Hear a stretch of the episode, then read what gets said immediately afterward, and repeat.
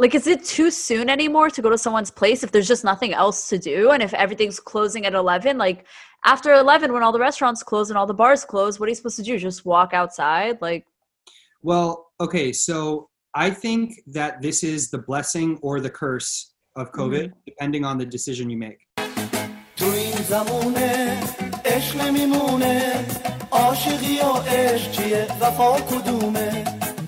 Um,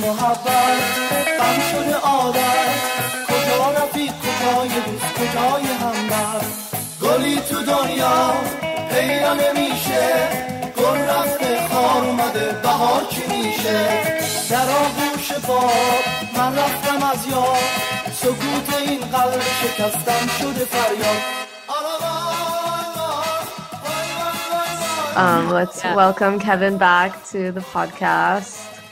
Thank you. Thank you, ladies, for having me again. Yeah, welcome back, Kevin. We missed you. Missed you too. Thank I, you for coming back. It's my pleasure. Yeah. Um, yeah, we know, didn't scare you off. No, I, I loved I loved our episode. Um, and uh, you guys said some very nice things about me. And in, in the caption of the last episode, you're like the most Najib Persian guy we know, you know, and all kinds of nice things like that. So it was it was a great conversation, and we talked a lot about dating and relationships and, you know, male female stereotypes and things like that on the last podcast. But now we're in the time of COVID, so it's a completely different, you know, landscape in terms of the dating world. So I thought it would be good to have another conversation with you guys.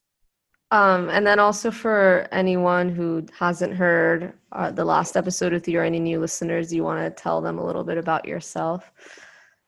Yeah, absolutely. Thank you. Um, my name's Kevin Nahai. I am a speaker and a coach. I was born and raised in L A. I'm twenty-eight. Um, I work one-on-one with men and women in their thirties on a number of emotional, um, psychological issues. Principally, I work on dating and relationships. Um, I also work a lot on anxiety, depression, self-esteem issues, self-confidence issues.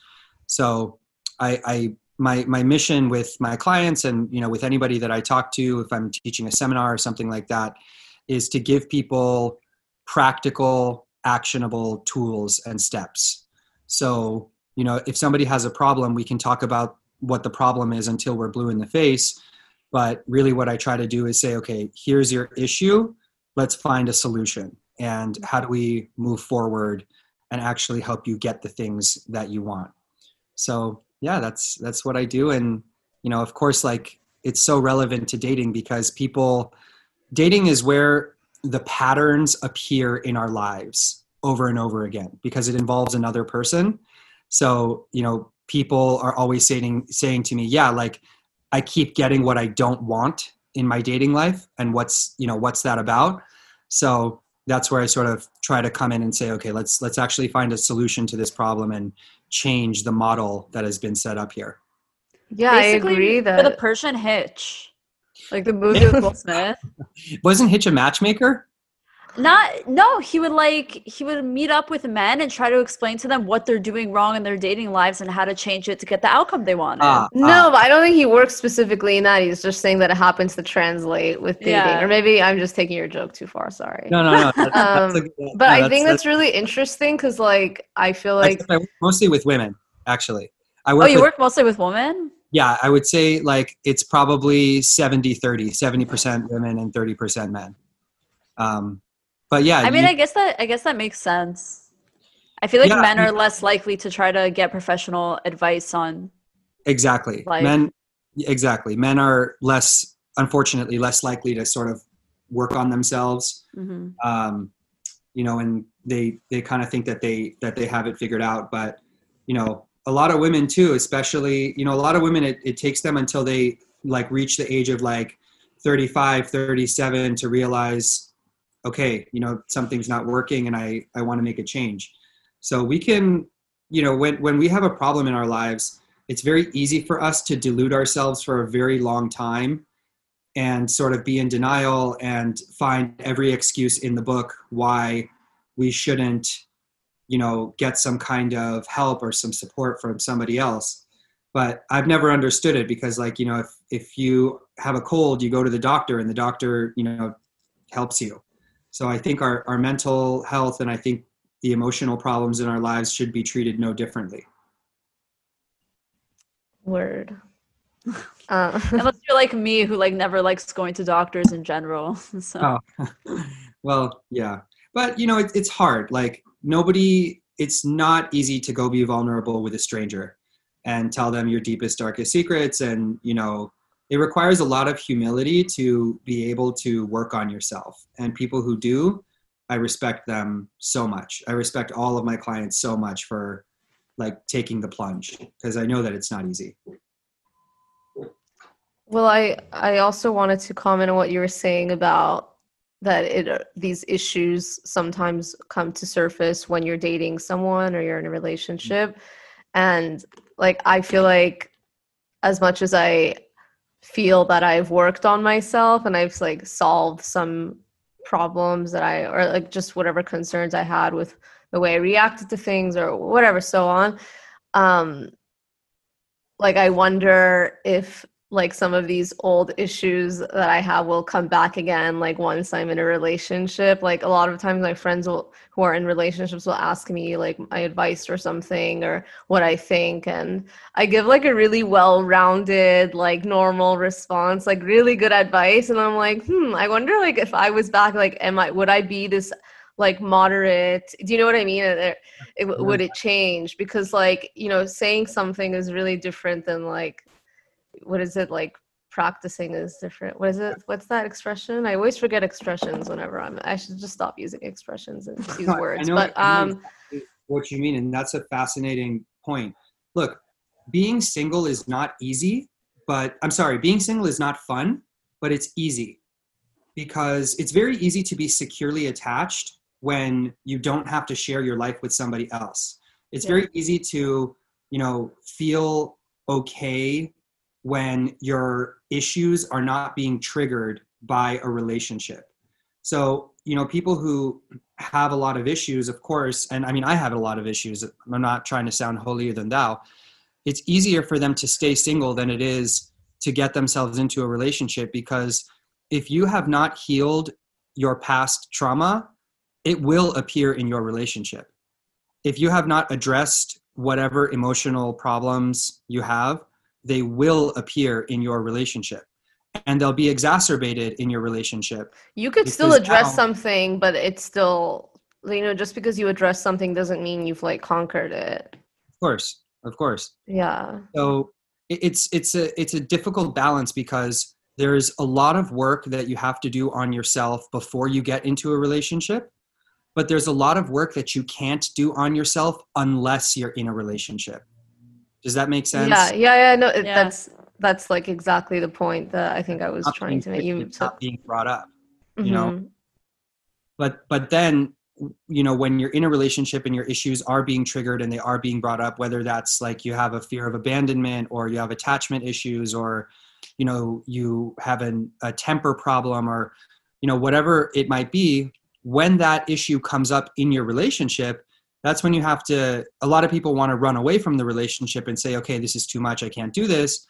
But that's when you actually have to sort of look at yourself and say, how much of this is my problem and how much of this is the other person's problem and how much of it is just the dynamic of our relationship.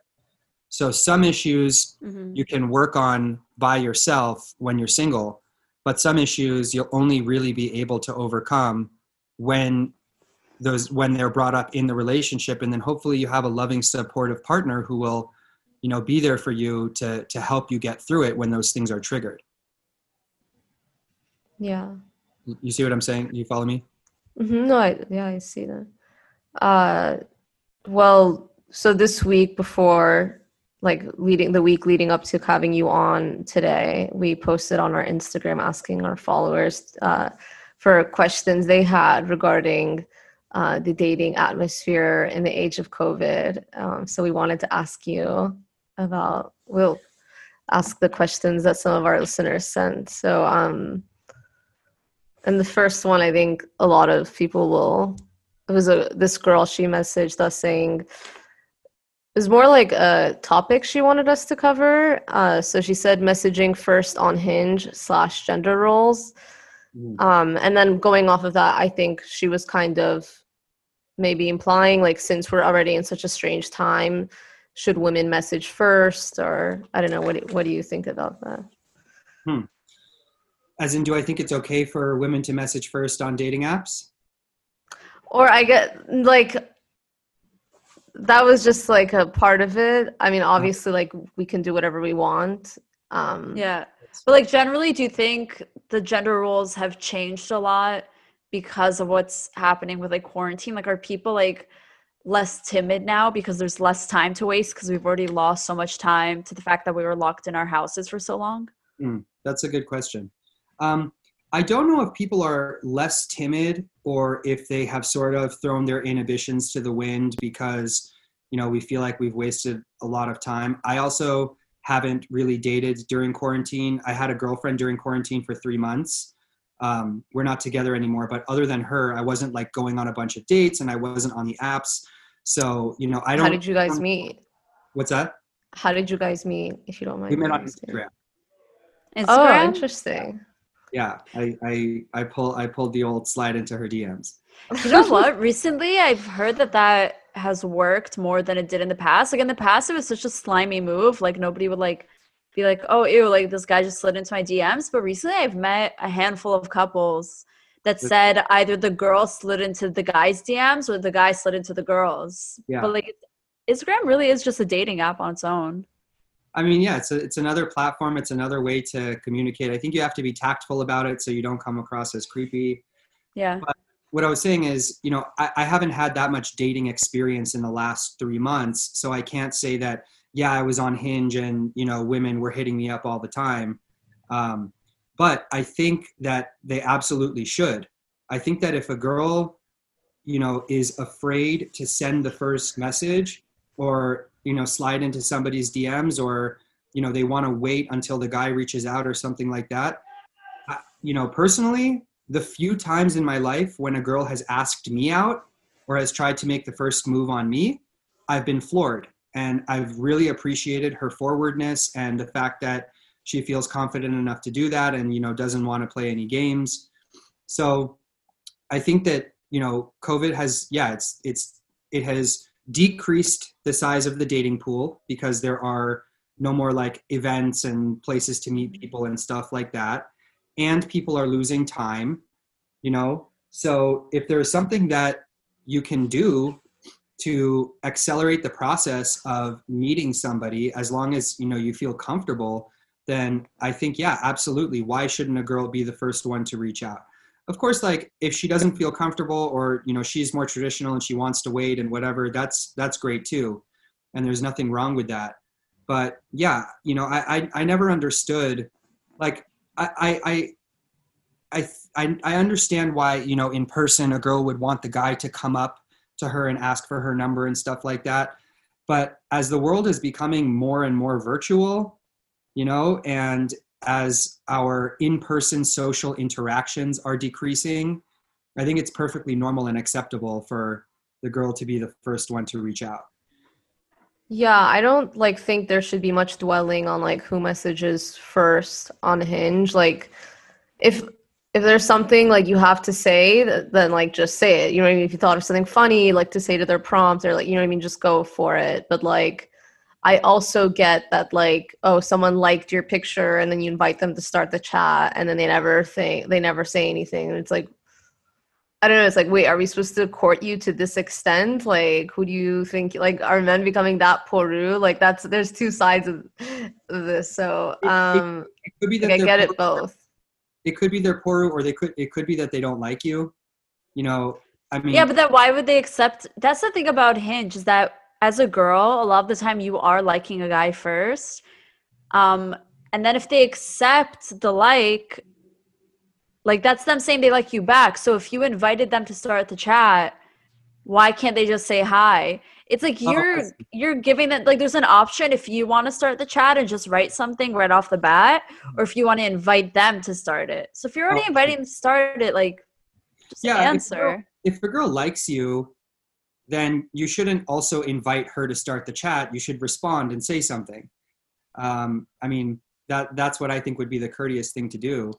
But I think really like what's at the heart of, of this matter is the fact that we're discussing all of these rules and all of these games is taking away so much energy and effort that could be put into just building better relationships.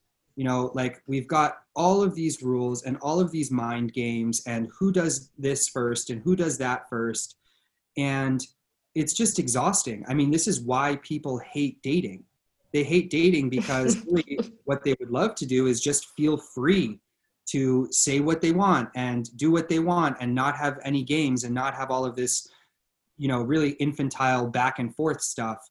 But, you know, being honest and being straightforward and vulnerable and stuff like that is also difficult. You know, it, it, it doesn't come easily to everybody. And then the, the other side of the coin is that when you are honest and when you are vulnerable and straightforward, a lot of people get turned off by that. Like when I'm dating somebody, I tell her who I am, what I want, and what I'm looking for from the get-go. And a lot of women are floored by that because they're like, wow, he's so straightforward. I don't have to worry about anything. Like, I know he's going to be there. He's reliable. But then a lot of women are also like, okay, this is kind of intense. Like, I don't even know you. Why are you telling me? Yeah. You know, so that, that straightforwardness and, and removing the games, um, it can intimidate people, but at the end of the day, it just wastes less time, you know? So if, if your goal is to enjoy dating and to get into a relationship, then however you can circumvent wasting time and playing games is my recommendation. If that means you send the message first, then go for it. Who cares? Okay. No, I I, I could get behind that. Um, I don't necessarily, I feel like this could go on and on, but like just one last thing, it's like, it's not necessarily about being vulnerable. It's also just like, it's so weird to say like the right time, right place when it's just like messaging someone on a dating app. But like sometimes like, I feel like millennials are just constantly having like manic episodes, not like truly manic, but like these like little spurts where we decide like, you know what, maybe I'll just message this person. And like, I've had like guys where they'll just like immediately kind of ask me out and I'm just like, oh, that's random. Like literally no one ever messages me. And then all of a sudden, like, you know what I mean? It was just like the right timing, right? Not it, like it happened that we were both on board and then like other people like immediately asked and I was just like, I'm not, mm. I don't, you know what I mean? But like, it's just, I think it's just right timing that you're both kind of in this like spontaneous mood, even though the interaction is completely online. Right. Um, yeah. So like, yeah, so, I don't know. Like I even sometimes go back, like right before I delete it, I always like look at all of the like old conversations that never went anywhere. And like really like nice looking guys had messaged me, like funny message too. And I just never responded. And I think it was just like, sometimes I was just busy and like wasn't actually looking. And then it just happened that whoever I actually did talk to, it was, you know what I mean? It was just the timing. Yeah. So that's something yeah. too. So, so much of it has to do with, with just timing and things kind of lining up and you're on your phone and he's on his phone, you know, or maybe you... Or you're not talking to anyone else. Like a yeah. lot of people on these apps, they're really only on it to distract themselves from the fact that they're talking to someone else that they know isn't one hundred percent interested, hmm. but they're actually just focused on that person. So they're just on the app to like get compliments, but really they know they're not going to go after any of the people on the app. They're like really, because that happened to me one time. I was talking to a guy that I was really interested in. So everyone else on the apps I wasn't really responding to. And then like a year later, I meet this guy through some other friends and we're talking and like, we're just talking as friends. We're like at a, like a party of like a mutual friend on a, on a rooftop. And he goes to add my number and he's like, wait, I already had your number on my phone. We met on uh, like JSwipe or something and you never responded to me, never wanted to go out with me. And I looked at the timeline of when he texted me on his phone and it was exactly the time when I was talking to this other guy I was really into. And it just like occurred to me, like I, there's so many missed opportunities because I was so focused on this one person who wasn't one hundred percent interested. And like, look, I missed this guy that maybe could have been something and now he's just a friend. But like, I just like think to myself, like imagine all the missed opportunities of people who messaged me and I just like didn't answer simply yeah. because I was obsessed with like one person. Yeah. So that's a, that's a thing that I hear all the time about these dating apps. People will, you know, I'll ask, I'll ask like my clients and friends and whatever, are you using any dating apps? And they'll say, yeah, but it's really just for entertainment. Yeah. What do you mean it's for entertainment? And they say, oh, well, you know, I, I'm just kind of using it because I'm bored more than anything. And I'm like, listen, that's why people hate dating apps, because there are so many people on there who are just using it to mess around, using it to distract themselves, using it because they're bored, using it because they're not getting attention from some other source, you know? So if you, if you are on a dating app, use it intentionally, you know, like with the intention to meet somebody. And that means that if you get a message and you're interested, you got to respond, and you can't be talking to twelve other people and stuff like that. And if you're, if you are not really interested, you know, or you're already talking to somebody, or your attention is somewhere else, then, you know, don't go on the dating app, because then you're not wasting your time or the other person's time. And, you know, the other thing that I hear all the time is, yeah, I have these dating apps, but I absolutely hate them. Mm-hmm. Like, a lot of people enjoy online dating and it makes them feel more comfortable, but a lot of people hate Hinge. They hate Bumble. They like can't, they can't, they're like dreading logging onto it. And I say, well, then why are you on it? You know, dating is difficult enough as it is. You know, don't, don't burden yourself by doing something that you hate and that feels like soul draining, you know? So I think if you're going to be on these apps, you got to do it because, you know, you actually like it and it feels comfortable to you. And also because you have an intention of meeting somebody, not mm-hmm. just because you're trying to mess around or distract yourself. I think a lot of people have to realize also that girls and guys, when they're on the dating apps, they're using it very differently. Like, guys, for the most part, when I've seen my guy friends on dating apps, they don't even look at their phone screen. They're just swiping right on every single girl, because the guys know that the girls are only swiping right to the guys that they want. Yeah. So these guys swipe right on every single girl, and they only get matched with the girls that swiped on them exactly. mutually. Exactly. So like, the guys are doing no work. The guys are just like swiping, swiping, swiping. And then we're doing all the work, specifically choosing the guys that we're actually interested in. And then the guys get to see which girls are interested in them, and then they choose from us. So guy- just because you match with a guy doesn't mean he was into you. It just meant he was swiping and you matched with him. That's true. The guys are not doing very much work, and they're not really vetting your profile. But the guys, for every one hundred matches you get, the guy gets one match. So yeah. guys get a lot of matches on these apps. That's why they swipe, swipe, swipe. You know, you can wake up and on your, you're a beautiful girl on your Hinge profile, you're going to have fifteen new matches a day. A guy gets one only when you first download. Hinge has a thing that when you first download it, you're getting a hundred matches a day.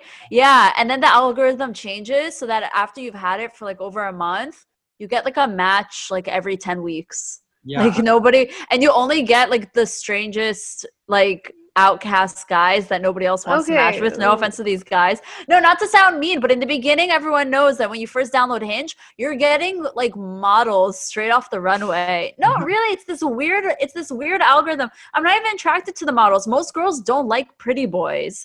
So it's not like I'm even like, oh, these like hot, super hot guys are so great. Like most girls don't like a pretty boy, but it's just like a fact that the algorithm shows you.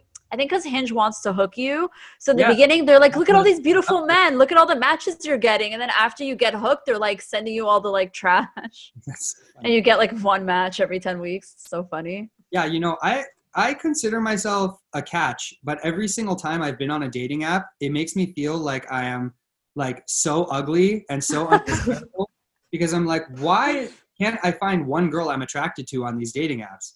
And uh, so...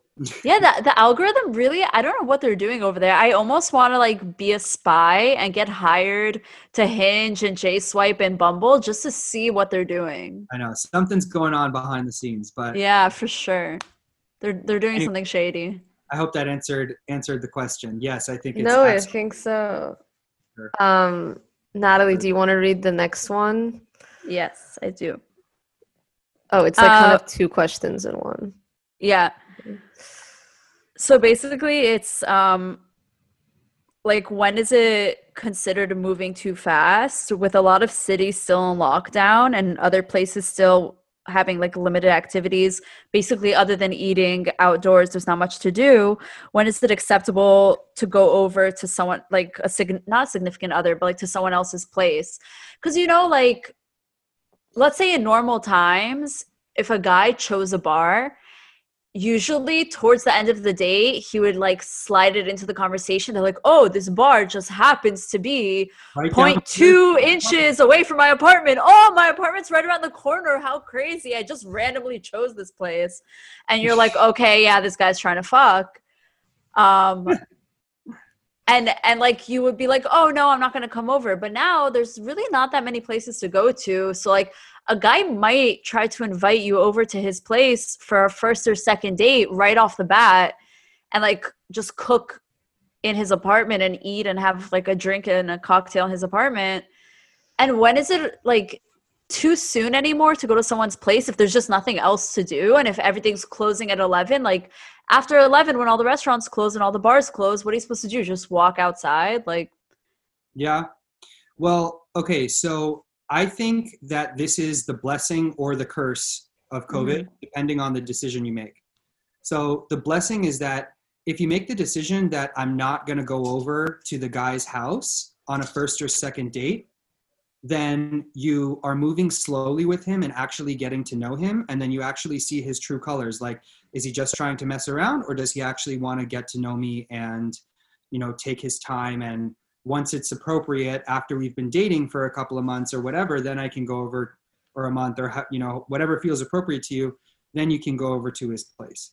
So if you make the decision that in the beginning, it's not appropriate for me to go to his house on a first date, then it means that you actually take the time to get to know the guy and see if he's, if he's serious.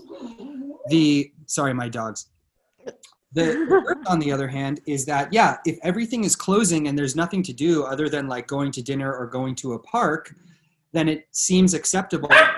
Gussie, then it seems acceptable to, you know, go over to his place on a first or second date. And now you're stuck there and, you know, there's pressure and, or you get hot and heavy and things escalate. And before you know it, you know, you know, you have sex and you don't even really know this guy. Now, yeah.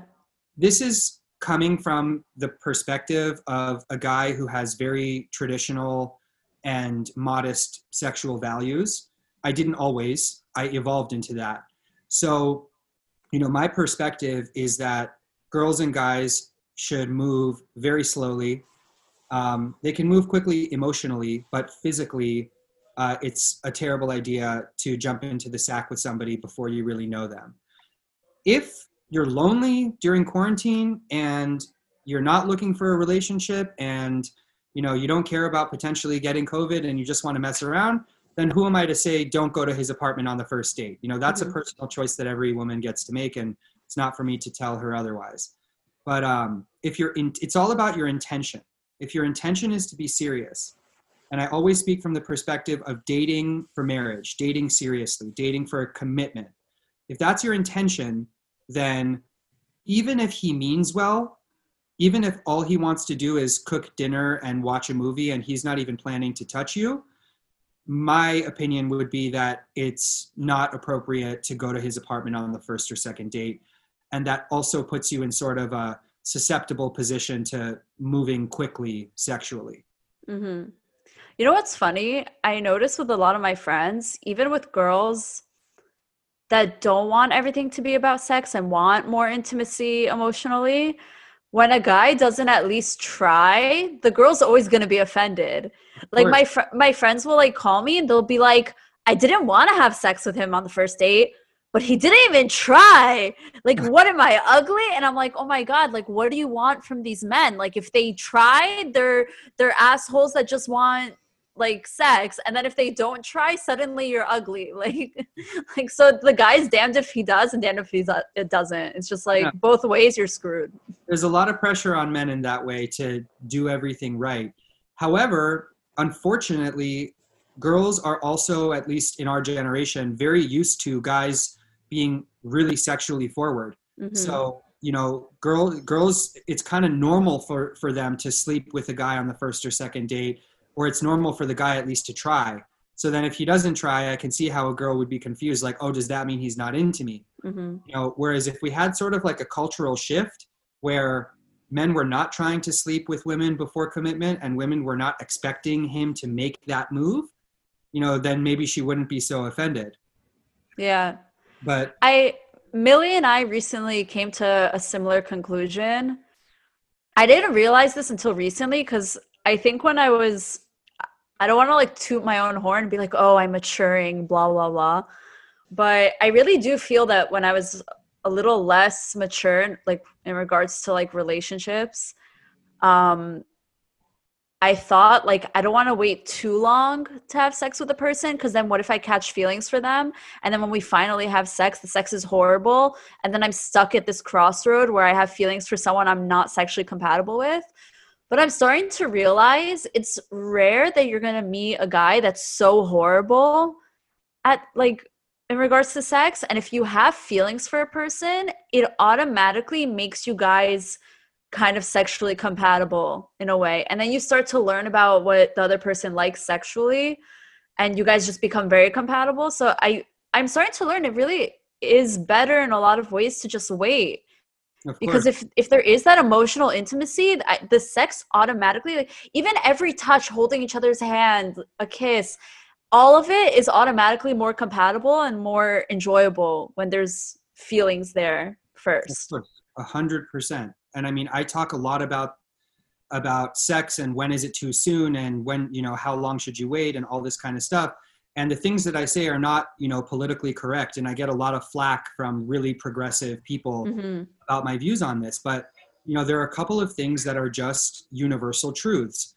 One of them is that, especially for women, especially for women, the best sex you will ever have will be in the context of a committed relationship in which you feel safe, secure, and emotionally connected. Mm-hmm. So all of the stuff that you hear like in Cosmo magazine and in Hollywood and all of these other media sources about like having sex with a hundred different guys and being sexually fulfilled because you're liberated and you have ownership of your own body and stuff.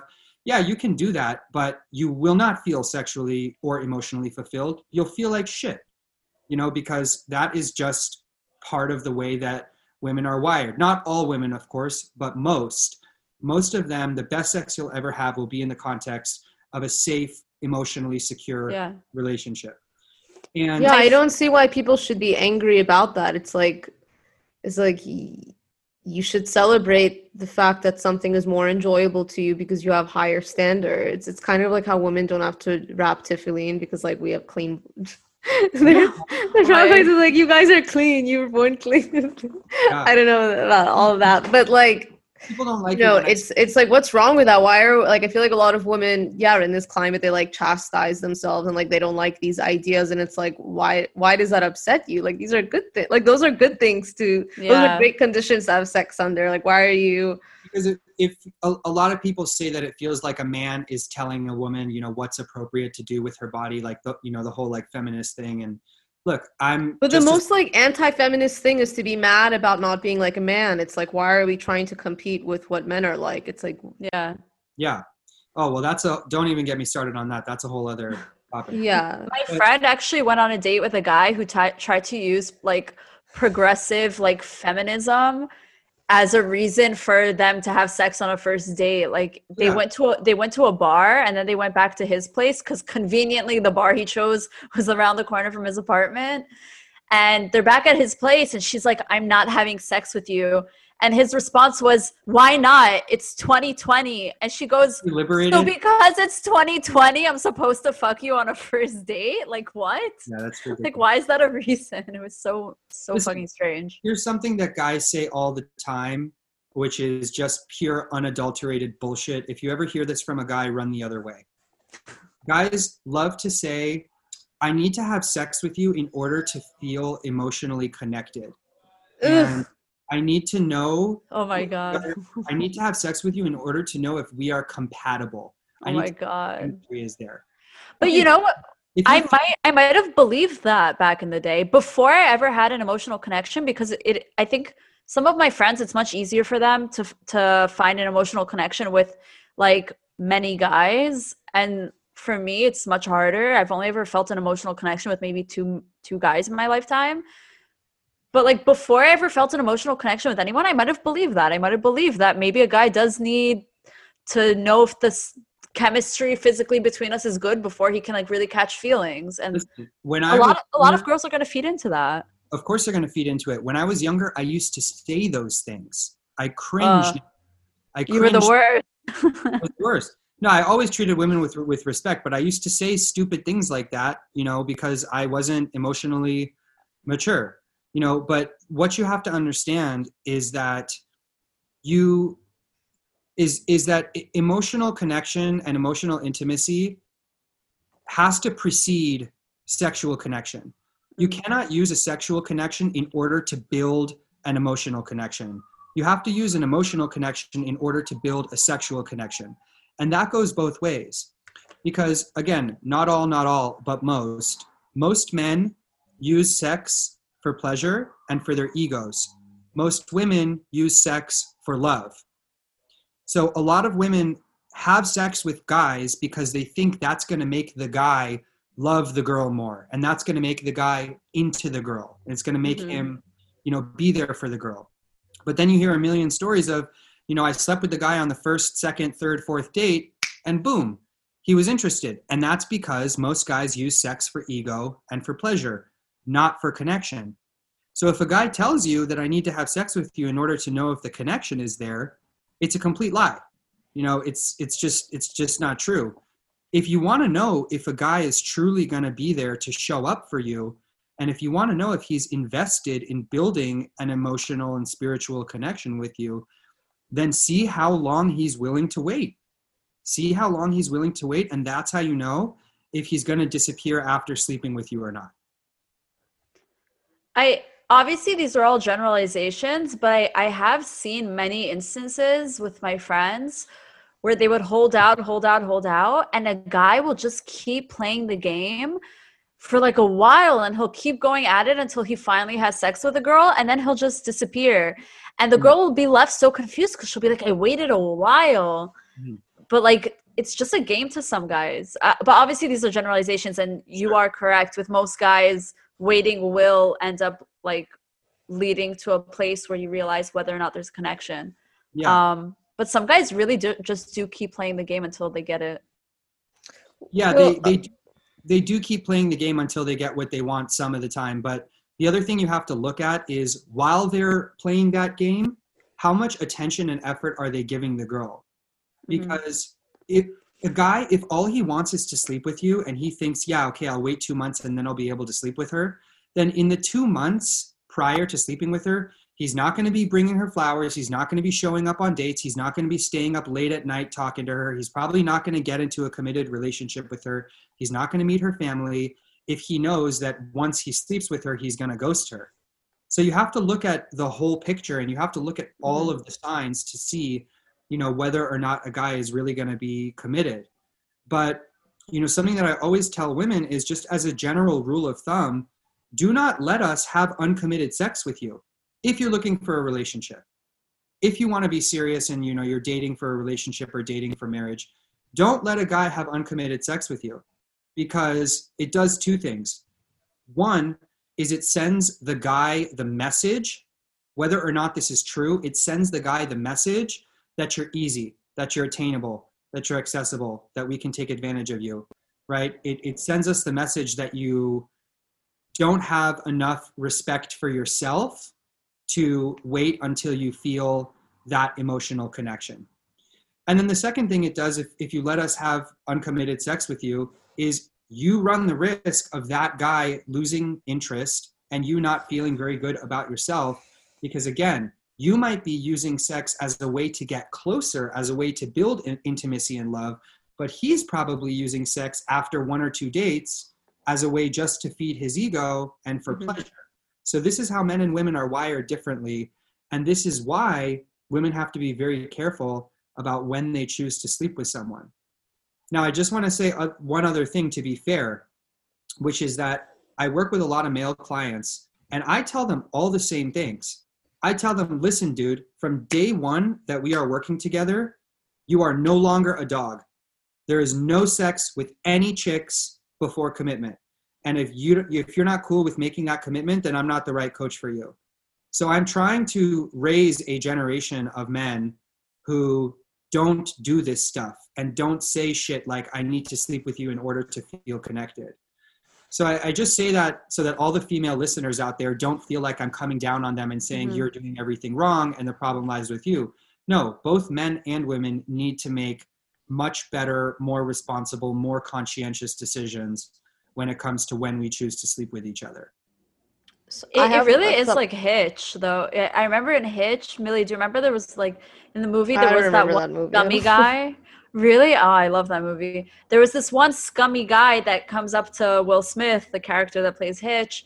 And he told him, like, yeah, I'm trying to get in this girl's pants. Like, teach me how to, like, win her over. And Hitch was like, I'm not taking you on as a client because that's not what I do. I help men get into relationships. I don't get help men get laid. Exactly. Exactly.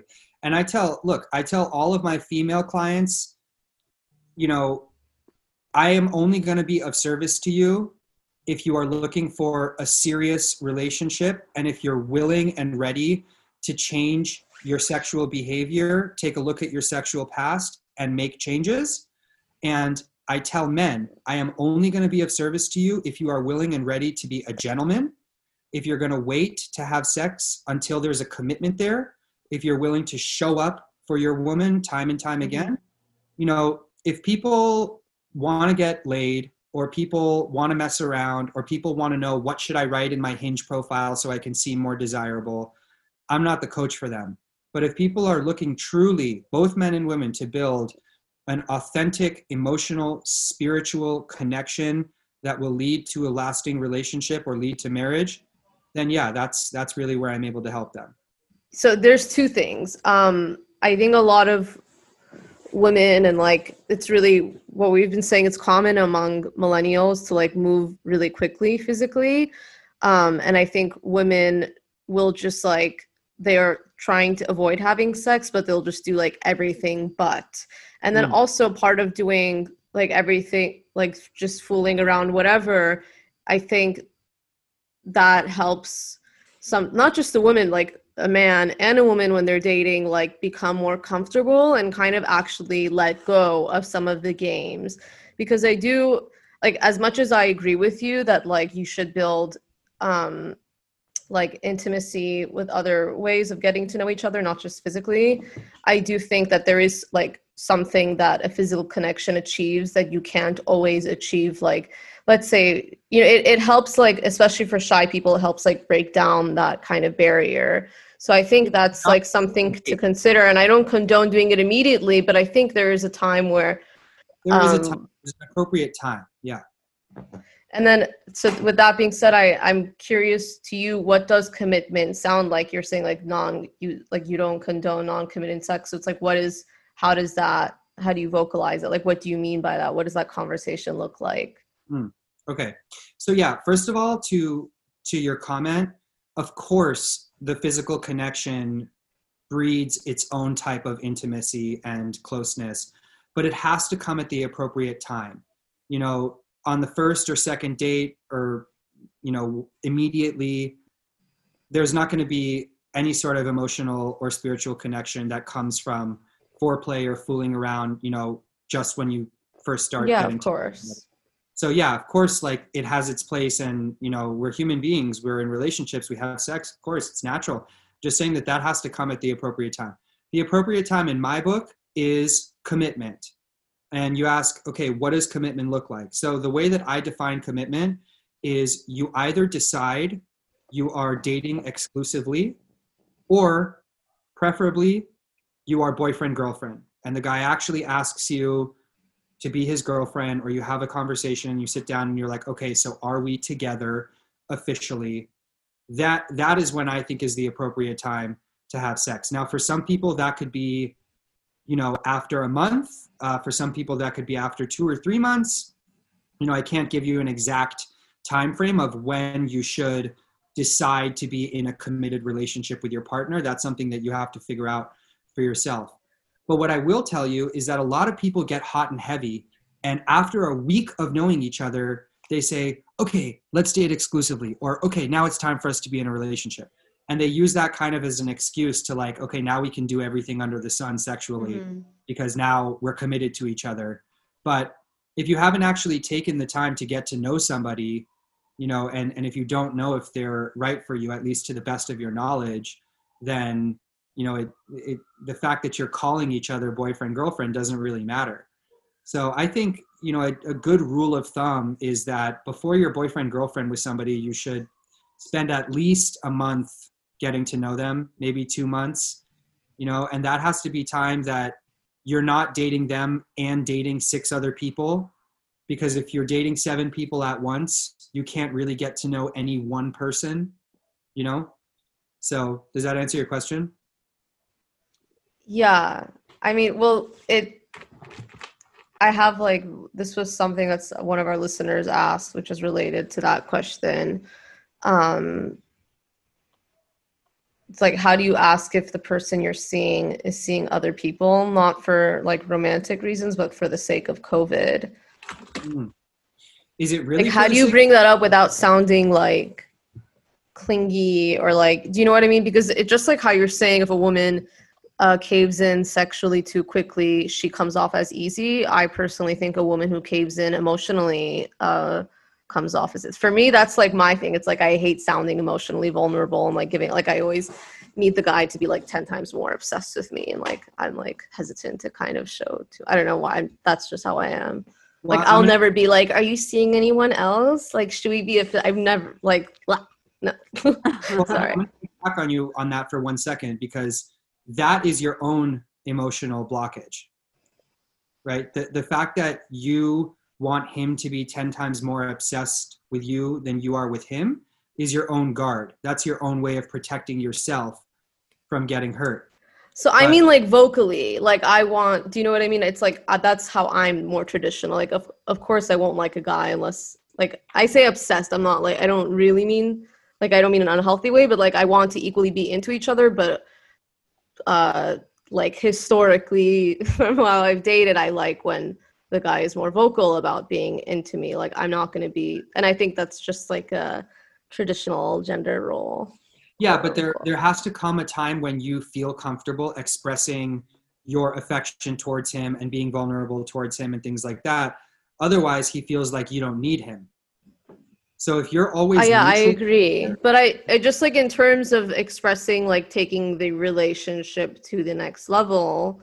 Mm. Um, or not even taking the relationship to the next level, but like asking these things like, ex- like if you are hooking up with someone, let's say like, I don't really under- understand the context of this question, um, but just like finding out if they're seeing other people without sounding like, I'm making hand gestures for the listeners who can't see. I don't know what this hand gesture is, but you know what I mean? Like, the question is, how do you have the conversation where you say, are you seeing other people, without sounding like you're trying to move too quickly or you're too attached or something like that? Yeah. Okay. So, um, well, I know the question said for the sake of COVID. Uh, I mean, if it's really for the sake of COVID, then I think all you have to say is, listen, you know, I'm trying to be really careful about the number of people that I'm interacting with, you know, just because I want to avoid getting this disease as much as possible. So are you going out with other people? Like, are you hanging out with your friends all the time? Because if so, then, you know, maybe we should hang out when this whole thing is over. It's a little bit safer. Mm-hmm. Uh, but I think the better question is, how do you have that conversation for the sake of the relationship and in order to sort of get some closure in terms of where the where the person is at? Um, so do and, you think the woman should ask that first? Um, what, are you seeing other people? Yeah, like what are we or whatever. No, I don't think that she has to ask that first. But I think if the relationship drags on and he is not taking the initiative to establish what you are, then yes, you should ask. It's perfectly appropriate to ask. Um, again, depending on what your intention is. You might not like the answer to this question, but listen, if your intention is to be serious with somebody and you like them and you want to keep getting to know them, then you got to sit the guy, the guy down and be like, listen, I just want to know what's going on here. Are you seeing other people? Am I free to see other people? You know, are we, you know, dating exclusively now? you know, is that your intention? Are you looking for a relationship? Like, it might not be easy to have that conversation, but it's better to have five minutes of a difficult conversation to know where you guys stand and what the guy is thinking than it is to just drag it out and wait and wish and hope that, you know, he will bring it up. Um, but yeah, traditionally, I would say that it, it is the guy's responsibility to establish where you guys are. And if he is really into you, if he's really into you, you're going to know it. If he's really into you, then he's, you know, after a few weeks or a month or a couple of months, he's going to say to you, like, I don't want you to date anybody else. I want to be with you, you know, and ask where you're at. Because remember, guys are possessive, you know, and guys are very black and white. They either really like you or they're very ambivalent. You know, it's, guys know within ten seconds of seeing you if they want to sleep with you, mm-hmm. and they know within a few dates or a few weeks if they want to be with you, if they want to be in a relationship with you. And that's and- why I was going to say how you pose the question, I think, is also important, because guys are possessive.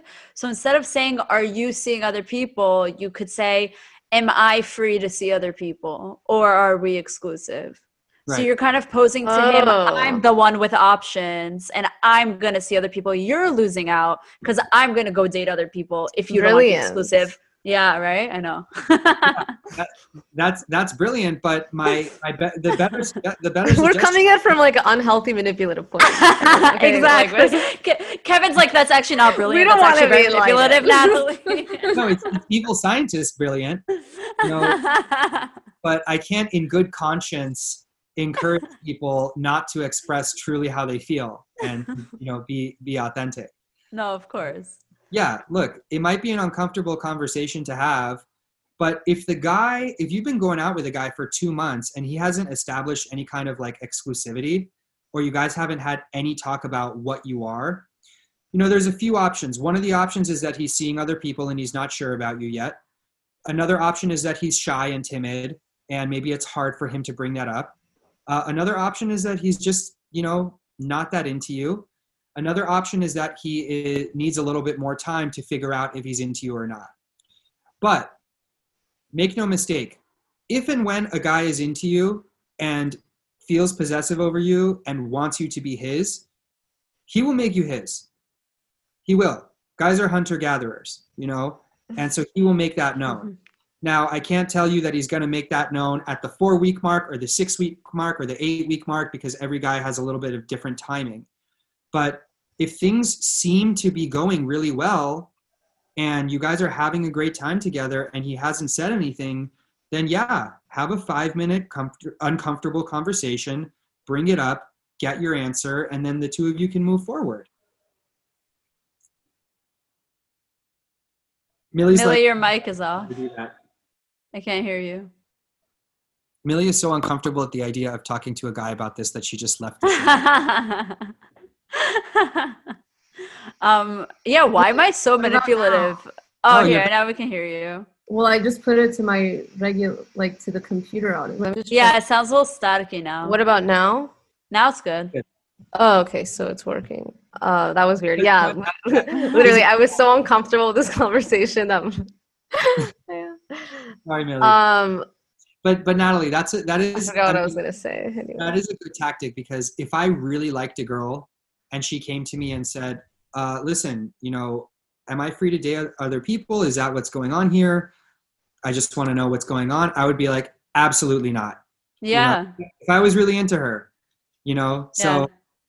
It's manipulative, but I, I am quite manipulative, I will admit. On the other hand, if I wasn't that into her, or if I was still kind of taking my time, mm-hmm. I'd say like, yeah, sure. Like, you know, I can't tell you what to do, you know, mm-hmm. But that's the polarity. And that's the sort of black and white nature of guys that I'm trying to point out. They're usually either ambivalent and taking their time and figuring it out, or they're one hundred percent in, mm-hmm. you know? No, I agree. Increasingly, I like the more I observe around me and like based on like my own experiences, yeah, if someone likes you, you're just gonna know it, and there's no like thinking or wondering about it. It's just like you'll know, um and it like shouldn't be hard. Yeah, Exactly. Yeah. So um, everyone, anyone listening, don't make excuses. Yeah, yeah it's it's kind of like me don't and make my excuses.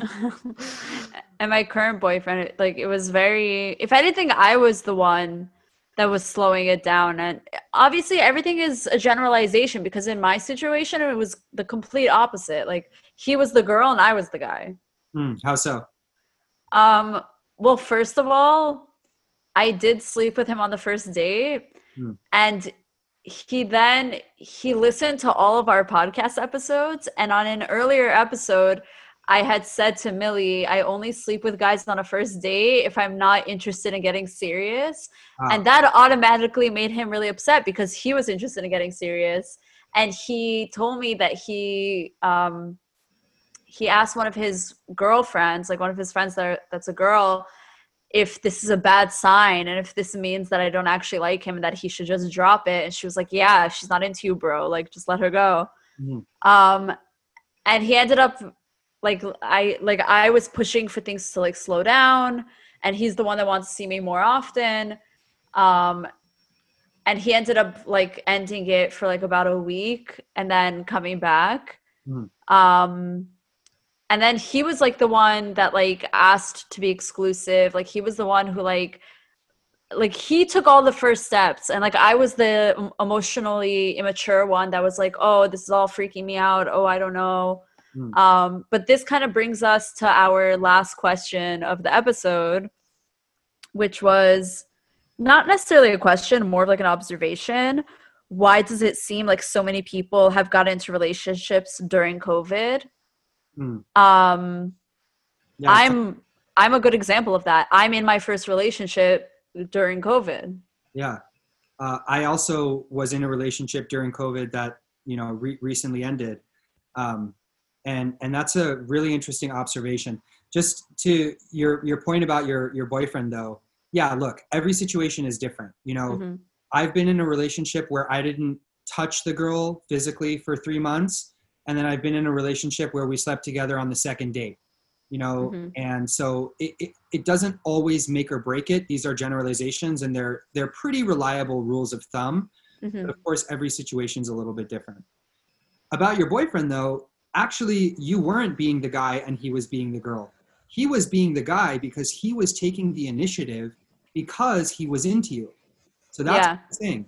If he's into you, he's going to take the first steps, you know, he's going to show up and he's going to try to, you know, move things along. Mm-hmm. Now, in his case, sleeping with you on the first date to him, you know, wasn't a big deal. He didn't lose interest after that because he was probably really interested in you even before that. Mm-hmm. You know? But that, that situation is rare. You know, usually if a guy is sleeping with you on the first date, afterwards, he's probably going to lose interest and, you know, not going to be that attached. You also have to know what your own emotional sort of attachment style is.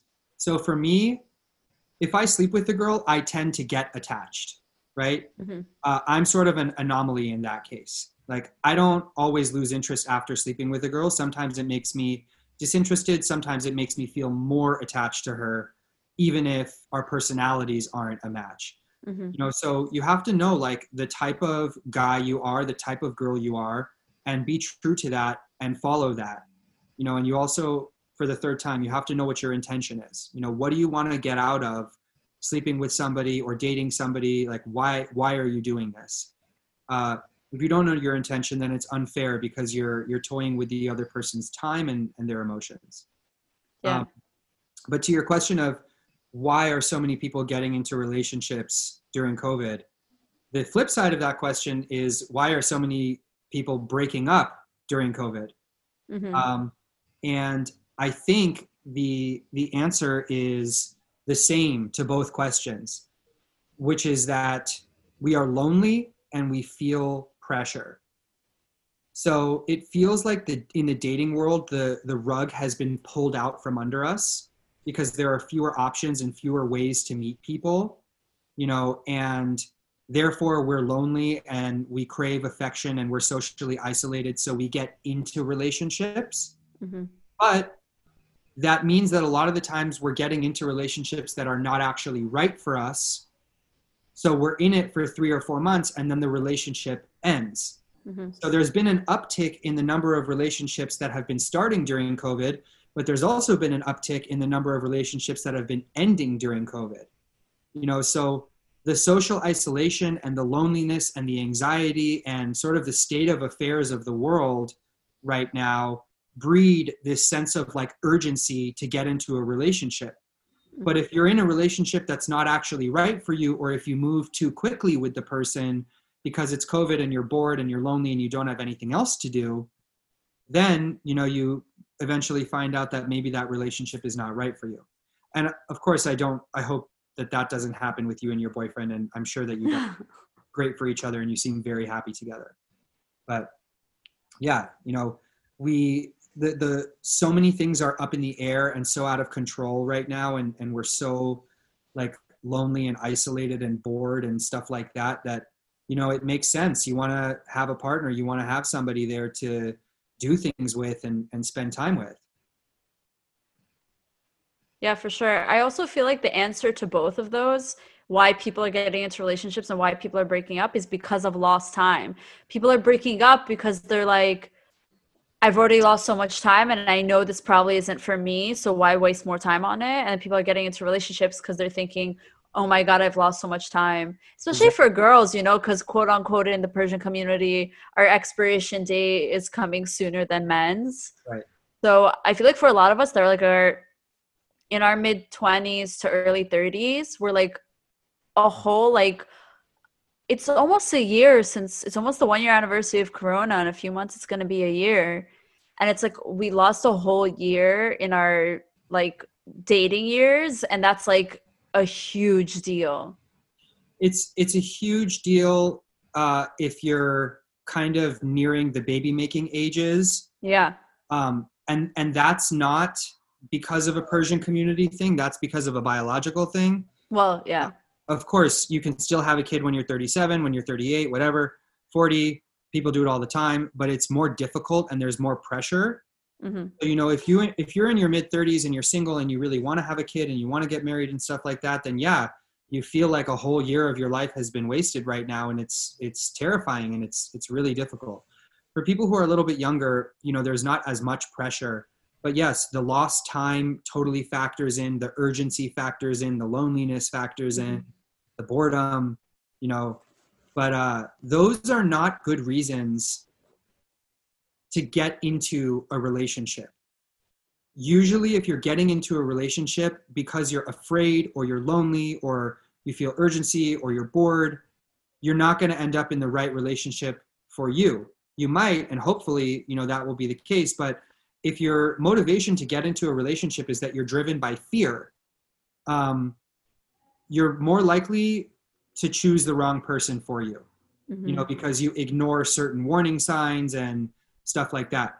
Whereas if your motivation to get into a relationship is that you're in a good place, you feel calm, you feel really relaxed, and you actually want to be in this relationship, then you're more likely to choose a good person for you. And that sounds more like your situation, Natalie, like, I don't know anything about you and this guy, but I know that like you're very even keel. You're always having a good time. You didn't need to be in a relationship. You had never been in a relationship and the thing kind of just fell in your lap yeah. rather than thinking, oh my God, I need to have a kid. Like I'm getting old, so forth and so on. I really need to find a guy. And then you, you know, you choose a guy and maybe he's not right for you. And by the way, guys feel the same pressure. Although we don't have the same biological clock, like I'm twenty-eight, I'm not old. But I want to get married and I want to be a young dad. So I feel that pressure too. You know, I certainly feel sometimes like there are no good women left out there for me and, you know, what's going to happen and I need to find someone and, you know, but again, being driven by that motivation will choose, will, will, will kind of force you to choose the wrong person for you. Uh, so I have like a, Just so I know we had our last question, but I remember that I saw a no. TikTok, oh but um, it's like this guy who, I don't know, he seems like a Redditor, like a crazy, I don't know, like four chan guy, but he has this th- like, this video is like, oh, my thoughts on the relationship pyramid. And he lists like his standards for um, a relationship, and I wanted to hear what you thought. So um, like the whole thing is to, so he says that the base of the the pyramid is like sexual attraction. And then if there's just sexual attraction, you see them just twice. And then next is personality compatibility, um, where like you can vibe and laugh at each other's jokes. And then if it's just those two, then like just the sex and personality compatibility, then it's just five dates. Okay. And then um, shared integral interest, and that's intellectual conversations. Um, so all of that being combined, that's only um, like, I don't know, that's still not, I don't, it's just crazy. Like there's all these things, and then it's like, oh, next is lifestyle compatibility. How comfortable are we doing nothing together? And then there's like another tier, another tier. It's like, like I'm, when I first saw that, I was like, oh my God, me. And then I was like, wait, why? Like, that's not okay. Like, why am I so, like, that's something I do. I always sabotage. Like, um, mm. when I meet people, I'm like, and Natalie, she's like one of the first people to always hear this. I'm like, oh my God, like they didn't know who this person, that person was. Like, they're an idiot. Like, why should I waste my time? Like I, it's, it's so stupid. Like I, I kind of judge on some of those other factors. Like what was it? The integral intellectual compatibility thing. Um, yeah, this is, this is me being very vulnerable, by the way. So I have, I have to, no, I- But what do you what do you make of that? Like, what do you think of people who have those kinds of standards? I think that everybody needs to have higher standards, um, but that does not necessarily equate to being entitled or making demands or having higher expectations. So you shouldn't need you shouldn't necessarily have higher standards for the other person, where you're making demands of the other person and you're entitled to receive things from the other person. I think you should have higher standards for yourself, meaning the way that you conduct yourself and the decisions that you make are decisions that feel right to you and feel appropriate to you or, and are in line with your own values. And you don't compromise your values or go against your code for the sake of a relationship or pleasing a guy or pleasing a girl and so forth and so on. So well, it's not, sorry. No, go ahead. I like, I get that, but for, I guess like what I'm saying is for me, like that, that would be my, that's where I have to sacrifice. And I'm sure for other people, there's like different area, you know, like sometimes there's like, and when you're dating someone, you have different love languages, and maybe like, that's something that either person will have to sacrifice, or maybe for someone else, again, it's not like a, a thing that, oh, they're not as smart or so not, it's, it's not even a smart thing. Like what I'm saying is like, I'll get annoyed if someone's not educated on a specific thing. So for someone else, it could be like, oh, they don't look a certain way. Like looks are like a little bit less for me. So for people who do feel like, how do you kind of um, figure out like what is like where you sacrifice? Do you know what I mean? Like how it's kind of like picking like pros and cons, and it's like, it's like balancing this line of like kind of having standards, but also it's teetering the line of being judgmental. Right. And do you know what I mean? And snobby. Yes. You don't want to, you want to have high standards, but you also don't want to be too picky. Um, and you know, you don't want to be snobby or entitled. So basically, you know, my, my sort of remedy for this is what, first of all, you have to understand that all compatibility, like all of that stuff in that pyramid, you know, the the sexual thing and the integral interests and the lifestyle and stuff like that, that is secondary to values. So you will not be compatible with somebody unless your values are the same. So, oh, that was, that's like the last thing of the pyramid. I just didn't get that. Like, that's what he builds up to. It's like, that's oh, okay. how it leads in marriage. If like you have the same value system or something, oh, it's cool. Like all of those things and values. And like all the comments are like, L O L, you're going to be single forever. Or is, right. you know, you can't, you, you can't have it all. Like you can make a, a list of a hundred things you want in a person, and you're not going to get ninety-nine of them. You know what I'm saying? So yeah, there are certain areas where you have to sacrifice. The area that you cannot sacrifice is your values and your non-negotiables. So your values, your list of values should be short but powerful. And your list of non-negotiables should also be short but powerful. So non-negotiables are, for example, um, I won't date a guy who's not Jewish, or I won't date a guy who smokes, or I won't date a guy who has like a temper problem, like an anger problem, right? So those are like three non-negotiables that you are not willing to compromise on because you have high standards for yourself. Mm-hmm. Now, most people, their list of non-negotiables is fifty things. And that's why they're single forever, because they don't bend on anything, and they don't, you know, they, they think that they deserve to get every single thing that they want. Mm-hmm. Your list of values is also something that you can't compromise on, because if your values are not the same as the other person's, then the two of you will never work out. So if you're asking like, where do I think you can make sacrifices? I think, you know, the good areas to make sacrifices are in personality and in lifestyle.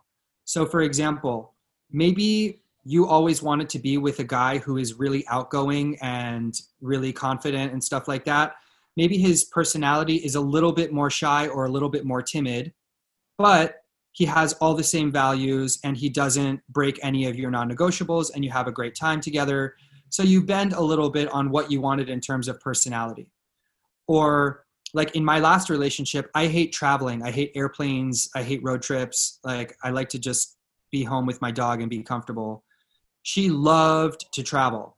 So like she's a world traveler. So, you know, lifestyle difference, like, okay, I've got to bend a little bit on that. It's not ideal for me, but I'll travel with her once in a while, or I'll let her, you know, she can go travel with her friends and I'll sit some of the trips out. So that's where, you know, I'm willing to make certain sacrifices. But you cannot sacrifice your compatibility in terms of your standards or your values or what your non-negotiables are. Um, because, you know, then, then the relationship just, it just won't, it just won't work out, and, and you won't be happy. Um, I also think, and look, you know, th- this might get me in trouble to say, but, but I hope that this will be helpful to people. You have to know who you are. Like dog dates dog, cat dates cat, level five person dates level five person, level twelve person dates level twelve person, you know? So you can't have an overinflated self, an overinflated sense of your ego. Like if you walk around thinking that you are the greatest thing since sliced bread, and that you only deserve to be with the greatest person ever, then I think your ego is a little bit overinflated. You know, most of the time in a good, stable relationship, you will end up with somebody who is your complementary opposite. So for you, Millie, if you're really educated and education is very important to you, then in a good, stable relationship, you will probably end up with somebody who is educated. You probably aren't going to be happy with somebody who's a hillbilly who didn't graduate the fourth grade, right? So the two of you are on different levels. And there is such a thing as being out of a person's league. It doesn't mean that you're better than a person, but it means that you are in different leagues. You operate differently. You think differently. You have backgrounds that are too fundamentally different. So you got to know who you are, what's important to you, what your emotional needs are, and then you base your compatibility on that, right? So who you're going to be compatible with is not so much based on what you want as it is based on who you are and what your own needs are. Does that make sense? Mm-hmm. No, really well said. Like you can I make hope. a list of, I want one hundred fifty things in a guy. I want him to have this, that, that, and that. Yeah. But that list has to be based on who you are and what your own emotional needs are, what your own values are, not based on who he is or what he has. Your compatibility is determined by who you are and what your needs are. And I can't stress that enough. So go home, take a look in the mirror, ask yourself who you are, what you need, and sort of what league you are in, you know? What's your background? What's your education? You know, what type of a person are you? And then find somebody who's in the same leagues. Find somebody who operates the same way and has the same values and thinks the same way. Yeah, I like that. Also, just like side note, when I mean educated, I don't mean it in this like kind of elitist way. Like education comes in in many forms. Sure. So I was just to, using that as just, no, no, no. I know, I know. Just like a. For our listeners so they don't hate me even more. I'm kidding. But um No, I really, I really liked what you said. I hope that, I, I think it would be, will be relatable to our listeners as well. Yeah. Um, awesome. Well, if your listeners have any questions about any of this stuff, these are the conversations I have all day long with my clients, trying to help them figure these things out, trying to help them figure out like who their match is and where to find that person and how to create that relationship. So any of your listeners can reach out to me anytime on Instagram. It's just my name, Kevin Nahai. Um, send me a D M. I'll be there. We can have a phone call. You know, I'll give anybody, you know, a free consultation or whatever, just to help them, you know, get on track. So anything I can do to be there, uh, please use me. Please use me. Well, thank you so thank much you, for Kevin. Coming on. Thank you guys.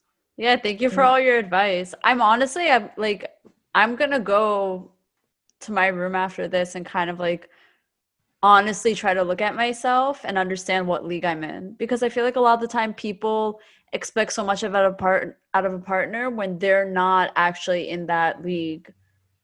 I think that's so important. So I really appreciate your advice, Kevin. So important. And just on on a last note, people, like you said, people expect so much of the other person when they're not in that league. Look, your mom, your best friend, everybody, they've probably been telling you your whole life, oh, you deserve the best, Natalie June. You know, you're amazing. You deserve the best. I want the best for you, blah, blah, blah.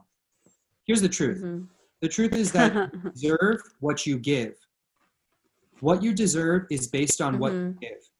So if you want to level up to yeah. a high league, then you need to level up on your level of giving. You need to level up on how mm-hmm. affectionate you're being, how communicative you're being, how committed you're being. Whatever mistakes you made in the past are in the past, you let them go. If you're not happy with the league that you're mm-hmm. in, then you need to give more, and that's how you are going to deserve to receive more. So what you deserve yeah. is not based on how you look or how much money you have or who your parents are or your social media clout or anything like that. What you deserve to receive in a relationship is based on what you give. Amen. I love that. Thank you, Kevin. Of course, guys. Preach. Pleasure to talk to you guys. Yeah, we'll speak soon. Okay. Talk to you later. All right. Bye. Bye. Bye, guys.